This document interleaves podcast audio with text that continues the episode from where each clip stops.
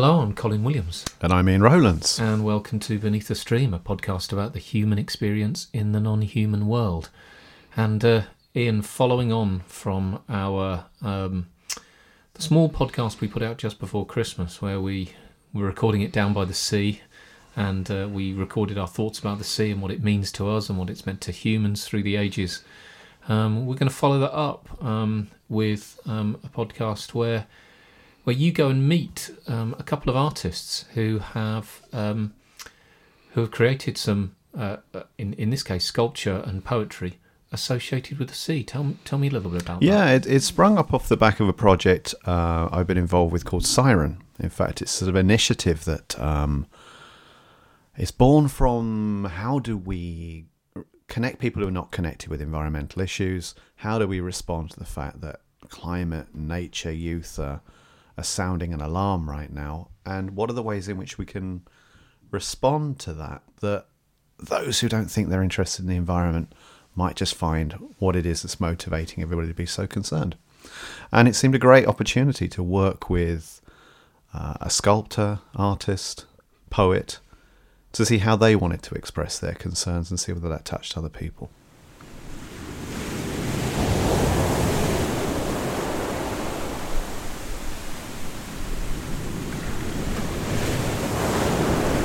So my name is Rhett Griffiths, and I'm a poet. I'm a happiness coach and well-being designer.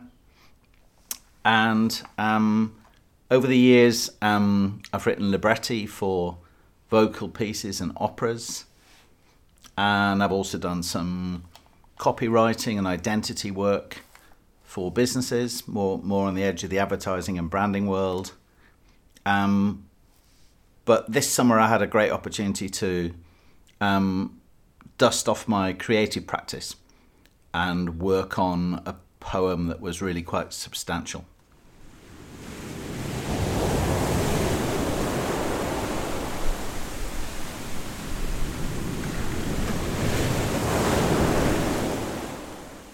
Earliest memory of the sea.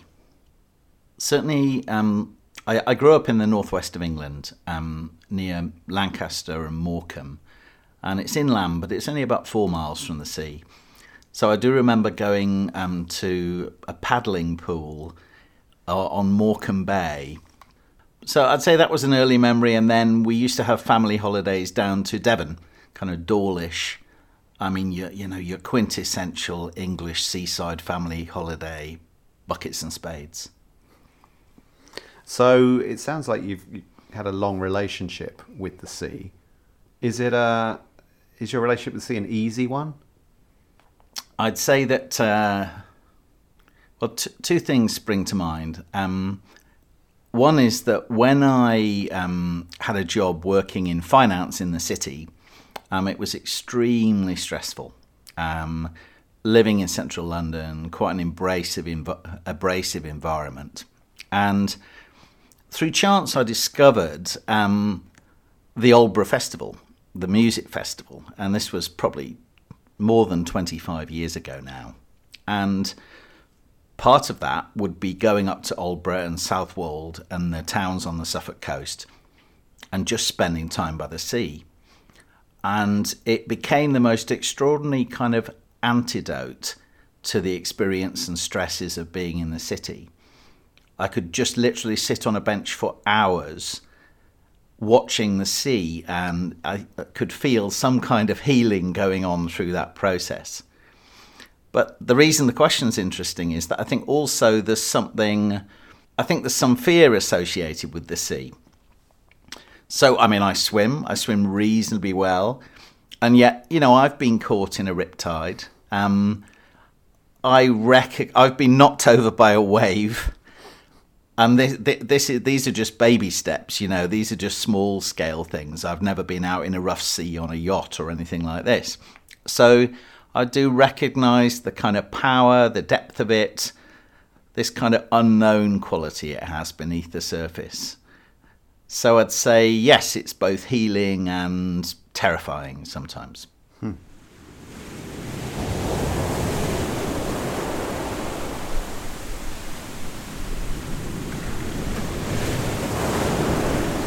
The tipping tide um, was kind of my response to what's happening in the world and the climate crisis. And I was I was asked to do it um, by Devi Singh, who I guess was kind of the creative director of the first Siren Festival. And she knew some of my poetry, and my response was, "Great! What an opportunity!" It was a it was a straight yes. Um, and it was in collaboration with Roger Hardy, who's an artist and sculptor.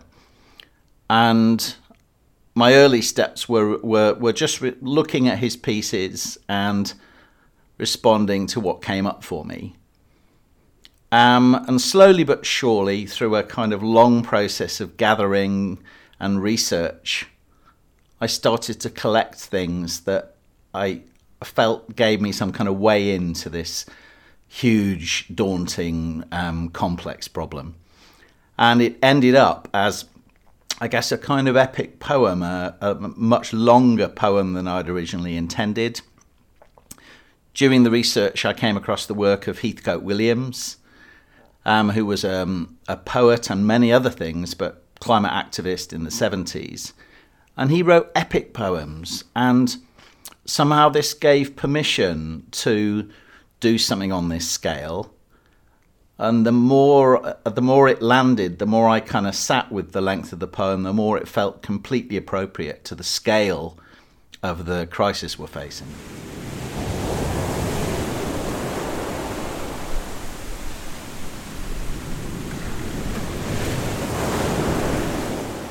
Think there are there are so many different ways that the sea impacts you. So in that sense, it's no surprise that it c- it can trigger and be important for a, such a wide range of of artists.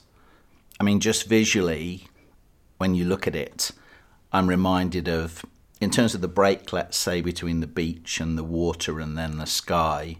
You know, I'm reminded of those great Rothko pictures, which just suggests the idea of a horizon you know, of, of, of change, really, of, of these lines of change or transformation. And I, and that immediately connects you into kind of psychological ideas of that we're drawn to the sea because it is a possible place of change. Um, and then if you think of the sounds of the sea, um, the the natural rhythms it has, um, uh, you know, there are also people working in sound who've used that idea of it being connected, say, to the, you know, the heartbeat, for example, or the breath, or even the uh, the rhythms that you hear when you're still in the womb. I know. Um, speak. We're spe- I'm speaking here in Aldeburgh, and um, Benjamin Britten, of course, is a very famous figure in this. Was a very famous figure and composer in this community and what he tended to do was he would have some formal musical ideas for what he might want to work on. But then he would go and walk by the sea as a way to let his mind drift and, in a way, let his, his brain work out some of these, some of the music. It would come to him as he was walking by the sea. So maybe there's something there about the space that exists there and being in that environment um, opens you up. You have enough trust that you can let the ideas come out. And there's a strange parallel with my own process of writing in that I would dive into a lot of research. I would then perhaps be wrestling with a certain uh, verse, or I knew the idea I wanted to get out, but the words weren't quite working. And I would then walk along the beach to Thorpeness and back, possibly quite like Benjamin Britten did. Believe it or not, much of the poem felt like it was writing itself on those walks. So some of the words would play out, and as I would walking, they would just dance around each other, knit together in different ways.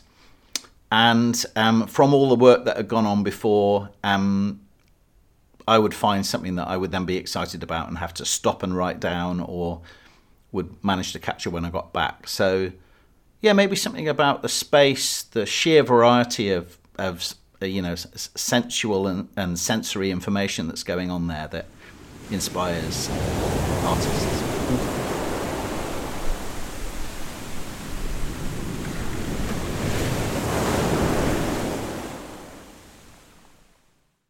Perhaps many people have this wonderful experience and relationship with the sea, and it is difficult sometimes to put yourself in the shoes of other people who are not having such a positive experience because of climate change. Um, to put yourself uh, at, or to appreciate, for example, um, some of the the real issues with the health of the oceans at the moment. So the challenge was how do you help people to realize this? And from somewhere, possibly on one of these walks, the expression "someone like you" came to me. The fact that there, there is someone who's um, a, a middle-aged white man in Southeast Asia somewhere is looking out on water that could be 50% covered in plastic. And I felt straight, a strange and sudden sense of empathy there.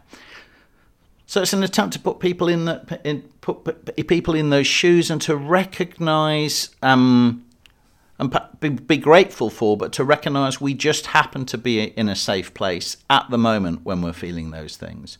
There are plenty of examples, even close to home here, where um, there's been significant flooding, where homes are at risk, but not on the scale of some, of the mass catastrophes that um, and evacuations that might have to happen if things continue and sea levels rise.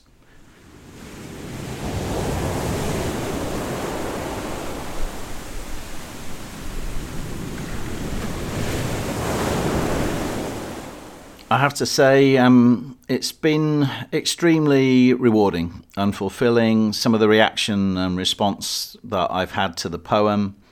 Uh, my mum loves it, absolutely loves it. And of course, my mum loves everything I do, but in, on this particular occasion, she was very keen to point out that no, no, no, it wasn't the usual stuff, the usual mum loving stuff. It was particularly this forget I'm your mum I really thought this was something. So that meant something.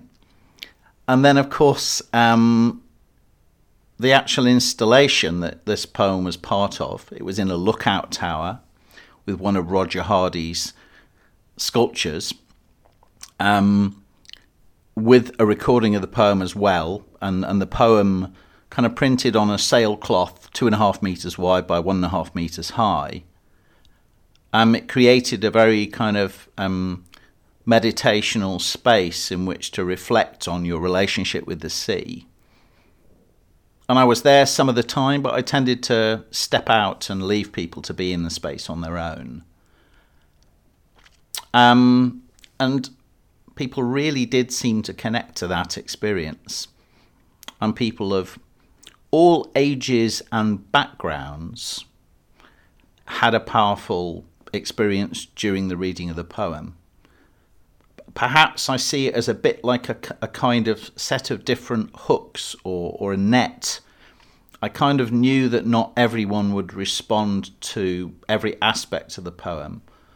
So it was perhaps a question of, of each person finding the part of the poem that really resonated or hurt or or they recognized when when they saw it. Um, and so, yeah, we had some terrific responses from it. Um, and as part of the installation, we put a table in the corner and it gave you the opportunity to write a postcard to the sea. And it wasn't any more prescriptive than that, really. It could be anything. It could be a drawing, um, could be a literal postcard, dear, dear ocean, dear sea, um, or a story. And it was astonishing the range of postcards that we got from people remembering old family holidays and moments to acknowledging um, people who were no longer with us. That's how powerful the experience was to be in this installation with the poem and the sculpture, actually looking out to sea where you could hear the sound of the waves one particular uh, visitor really sticks in my mind because it started as a family of four all briefly having a look at the poem, and three of them drifted off. But a young girl, when I say young, you know, in her teens, possibly Greta's age, 14 to 16, in that range, stayed and, and really did listen to the whole poem and then went and sat at the table and must have taken 10, 15 minutes writing her own very creative uh, response to her experience of the work.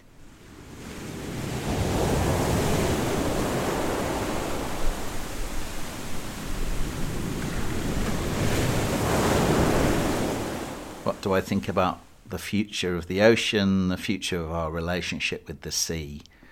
Um, when I first saw Roger Hardy's sculptures, I one in particular is just a lone figure.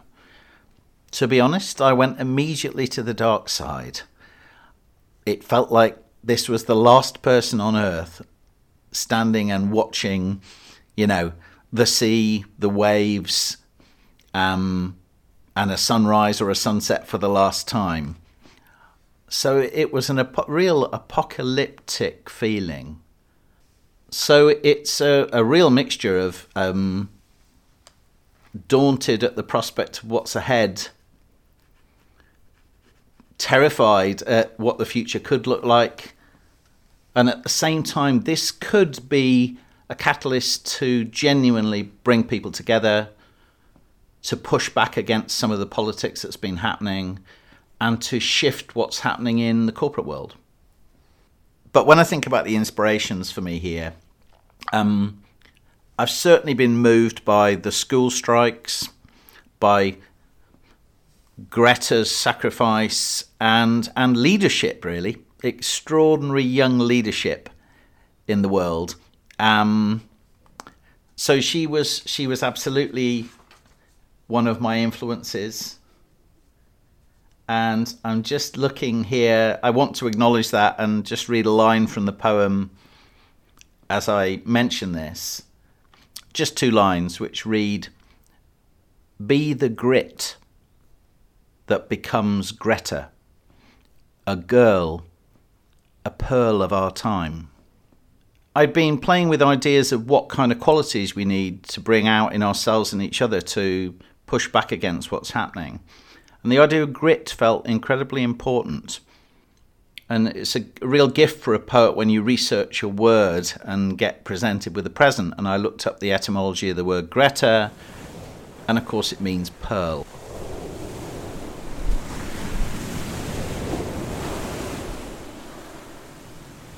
Bitter dew, sweet, lovely Nancy ten thousand times adieu. I am bound to cross the ocean wide, all for the love of you.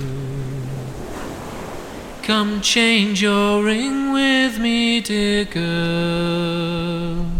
Come change your ring with me that it might be a token of true love while I am bound at sea. And when the storm is rising,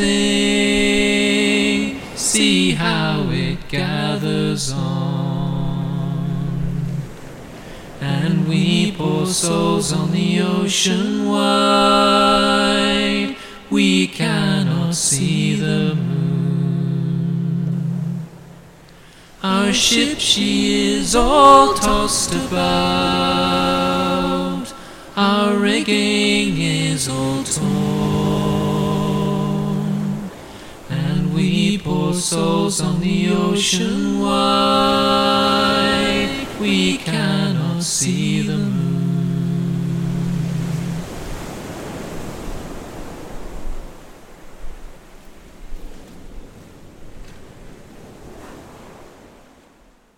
My name is Roger Hardy. I'm an artist and sculptor working in Suffolk. I suppose a sculptor who's engaged with the environment um, in the natural world. My career, I guess, well, I started as a graphic designer many moons ago, but that evolved when we left London in 2000 to live back in Suffolk again, where I was born and brought up.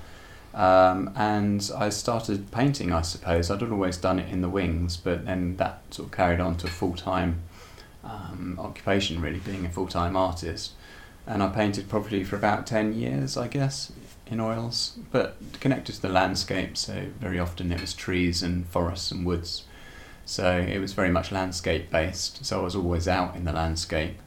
Um, but I'd always liked making things with my hands as well, sort of physical you know, not sculptures at that stage. I was making model boats and all sorts of sort of things using bits of wood and stuff. But so I'd always been creative at making.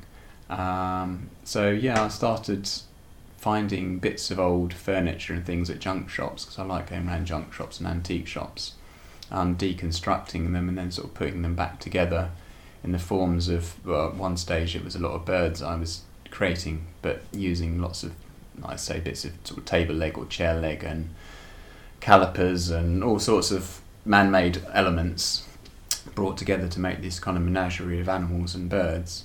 Um, and then over time, really, I suppose that evolved into sort of figurative pieces, which I'm doing today. So it's been quite a slow, gentle sort of journey, but um, all with a common link, generally, of found materials. I think it's very much the history associated with the piece that I'm working with, or the backstory of the piece, um, rather than sort of consciously recycling or upcycling, which has become very kind of en vogue. Um, so it's very much about the story that that piece, that object has got to tell, really, whether it's just a small sort of fragment of wood that I found on the beach, or whether it was a piece of furniture that had obviously been lived with and polished for years and sort of worn down to lovely patination. So, yeah, low low tide mudlarking, really, I suppose you'd call it. But um, in one sort of common bay that I go to regularly, so my sort of outdoor studio, I like to call it.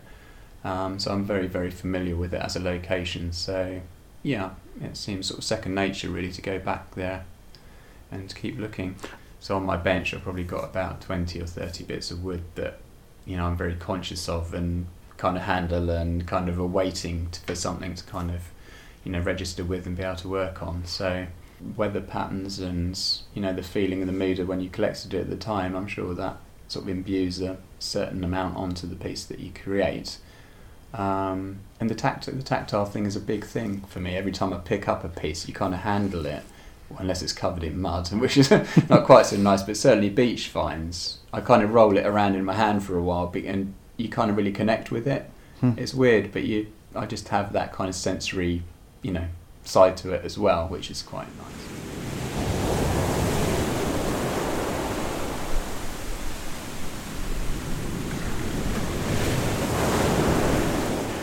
Um, I think any artist it's their kind of job to try and help, not try, but to maybe suggest to people different ways of seeing the world that they hadn't perhaps considered before or seeing it through your eyes. So the fact that people engage with it, I think, is quite you know it's quite touching and you know it's quite rewarding.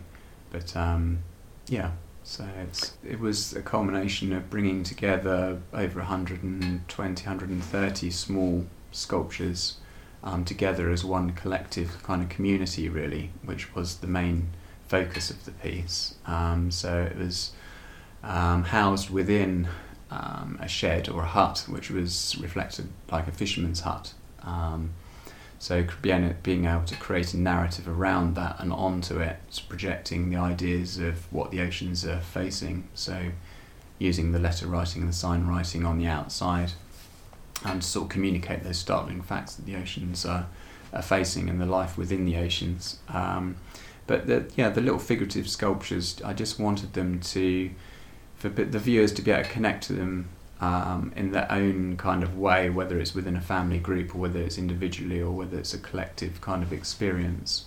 But because they were all looking out to sea, I wanted that di- very direct connection with the piece that was located on the beach. Um, and people to sort of be, be able to empathise on that level, really. Um, and, and again, it was about picking up those small fragments off of the beach. So it was a very sort of direct way of working from location, specific location.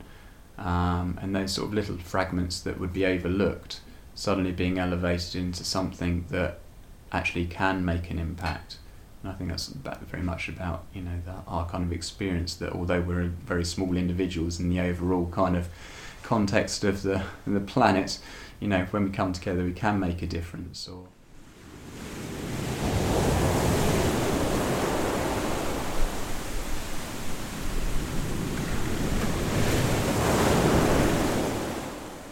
I think it was a renewal for me of seeing the power of creativity and art to stimulate something in people who might not be moved by mm. science and facts. Yeah. Although actually you had you had that too, didn't you? There were a lot of facts on the outside of the there were this yeah sort of fishing hut, yeah yeah uh, which impacted on people, and and so I enjoy watching people's responses to that and. And you, you must have done too. Did you see people engaging with, with that particular piece? Very much so, yeah. Pretty much everyone that viewed it, yeah. Probably from a distance they approached it not quite knowing what to expect or what it was about and is it actually a fisherman setting up a stall on the beach, And new fisherman. But um, once you get close, obviously read the information, then you know it does communicate on quite a hard hitting level. Um, and yeah, everyone that I saw viewing it kind of really connected with it and from kids sort of four or five years old you know, obviously parents explaining it to them, but they were quite mesmerised by, you know, elements of it, which was, yeah, was really heartening to see.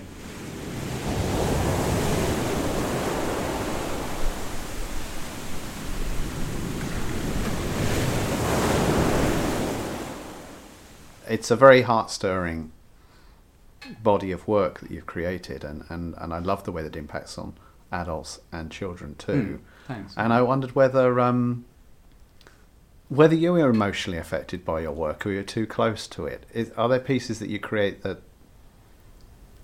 Yeah, I don't know. It's, it's difficult, isn't it? I'm very, very close to it, but when you stand back, something like the Siren Project, which took quite a you know a few quite a few weeks of actually physically putting it together, you are too close. Really, it's only when it's together and it's on its location on the beach and you can stand back and be objective about it. You, yeah, it was very touching to see people engaging with it. So, yeah, it's definitely one sort of high points in my career so far in terms of engaging with the public, which is ultimately what most artists want to do.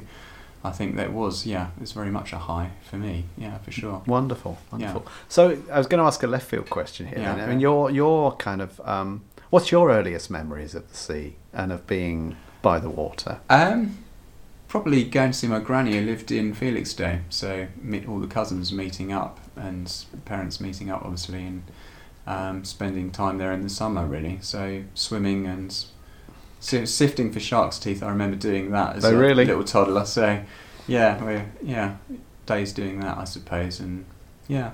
Yeah, that was definitely the um, connection that I wanted when I'm doing the Siren project with all the figures looking out to sea, because certainly that's my experience. And yeah, like you say, apparently, as everyone else's experience, you go and stand on the edge of the land and look out to the horizon. So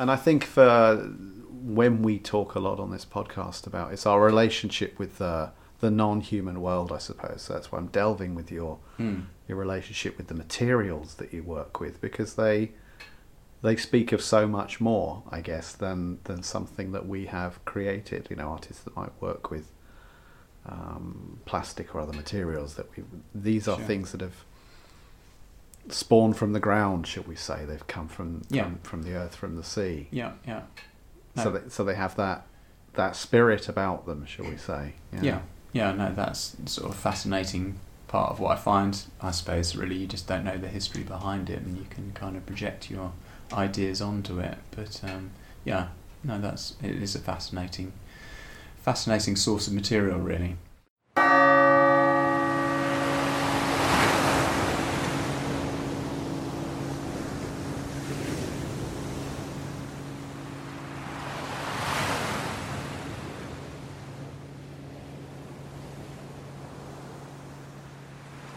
Full fathom five, thy future lies.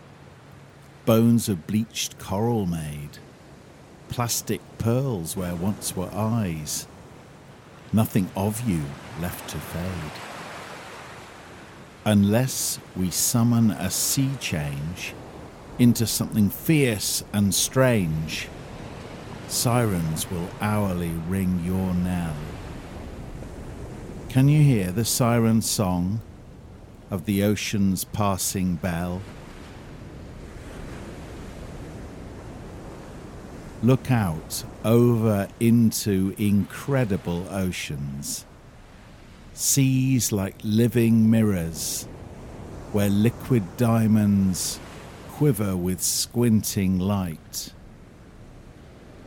Curved horizon of possibility shoreline of fluidity, a healing place of play and repair, of sandcastle and salt air, of swim and kiss me quick, of fish and chip, of waves and waves of amniotic bliss. Home to coral, krill, the narwhal, the octopus's garden, hundreds of thousands of species to fox even Darwin, an other world of saline, diving down, deeper down, stranger than the moon. In submarine, a secret engine Imagine phytoplankton, creatures by the billion, like tiny leaves, smaller than our eyes can see, making every other lung of air we breathe. Thanks to water gracing two thirds of this earth, we are the pale blue dot, alive in a barren universe. But this miracle dies, oceans petrified, and prehistoric beaks cry, Your chips are your life! The end of the sea is nigh! Someone like you looks out on plastic waters, where birds choke and suffocated fish float. Someone like you leaves everything they own to save their daughter's bones. Somewhere, unsafer than here, the corpse bell tolls for someone just like you. Before a full length mirror, drop to your knees and catch your breath at the depth of this global corporate piracy, at our mass complacency. For we are plastic people, and unless we stop, we'll topple like dominoes. Would you plastify a rose? Or sacrifice a child of yours? With corals bleached, pollution's poisonous stink, whales are beached and species made extinct, and walls will breach. Drowned towns become tombs, and the rich and corrupt flee first class as the rest of us watch seas boil with fire and blood. In Aquageddon, where oblivion is welcome, we are but driftwood. Children jetsam. Fish is fossil and only ghosts contemplate the curved line. Enough is enough. Enough is enough. Enough excuses. Enough. the milk is spilt, but let us sob with fists for the lost and wasted futures. This is the last time. This is the last time. The last peace. The last breath. The last chance. The last goodbye. So stand on the brink and look out for the last time as sands tick. There is a place between land and sky, and its fate is our destiny. Now is the tipping tide, and when the waters break, climb in the belly of a whale like a safe room or a womb where future children, screaming at the state of the earth, will beg to be unborn. Now is the tipping tide. The youth, truth prophets in a fake world, see tsunami, say tsunami and shout tsunami. Ahoy! The ship is sinking! Look out! Our ark is on fire! It's time for urgent sea change, for us to quicken and mutate into something fierce and strange. This is the waking of the Kraken the siren call to action. In years to come, a little voice will ask, What did you do?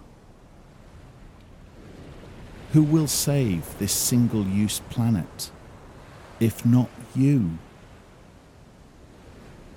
So, stand on a beach together, each of us two thirds water connected to earth and each other like the roots of a sequoia, by the gravity of things. No one is too small. You are not alone. We are all one. Distant cousins under the same sun. And with the sea as our anchor, Plant your feet in sand or pebble and rebel. Resist this climate cancer. Let's gather in a shanty and sing songs of the work to be done. If you see the future, sing Ahoy! If you fear the future, sing Ahoy! if you'll change the future. Sing ahoy! Yes. Step forward, rebels, devils, pebbles in shoes that bruise you to remove the comfortable and wake and agitate. Be the grit that becomes Greta, a girl a pearl of our time. Take this feeling and teeming fears and dread and magic up the steel to act, forged in a tempest, spitting words and deeds to defeat what seem impossible odds, like the salmon leaps through weeping waters. Find courage in the eyes of others who give their lives as we slumber. Crack open ribs, put hands on stopped hearts. To jump start, to manifest our beating unrest. And even if we all must end, go flying, not falling. If we must hit the ground, let us fail magnificently, not hang like surrendered flags or dropped stones. Let us skim, flap our wings and soar, and facing the sky, live before we die. Ahoy! On a beach, togethering, gathers the human shoal to catch the tipping tide. There is a place between land and sky, its fate, our destiny. Hope is now or never.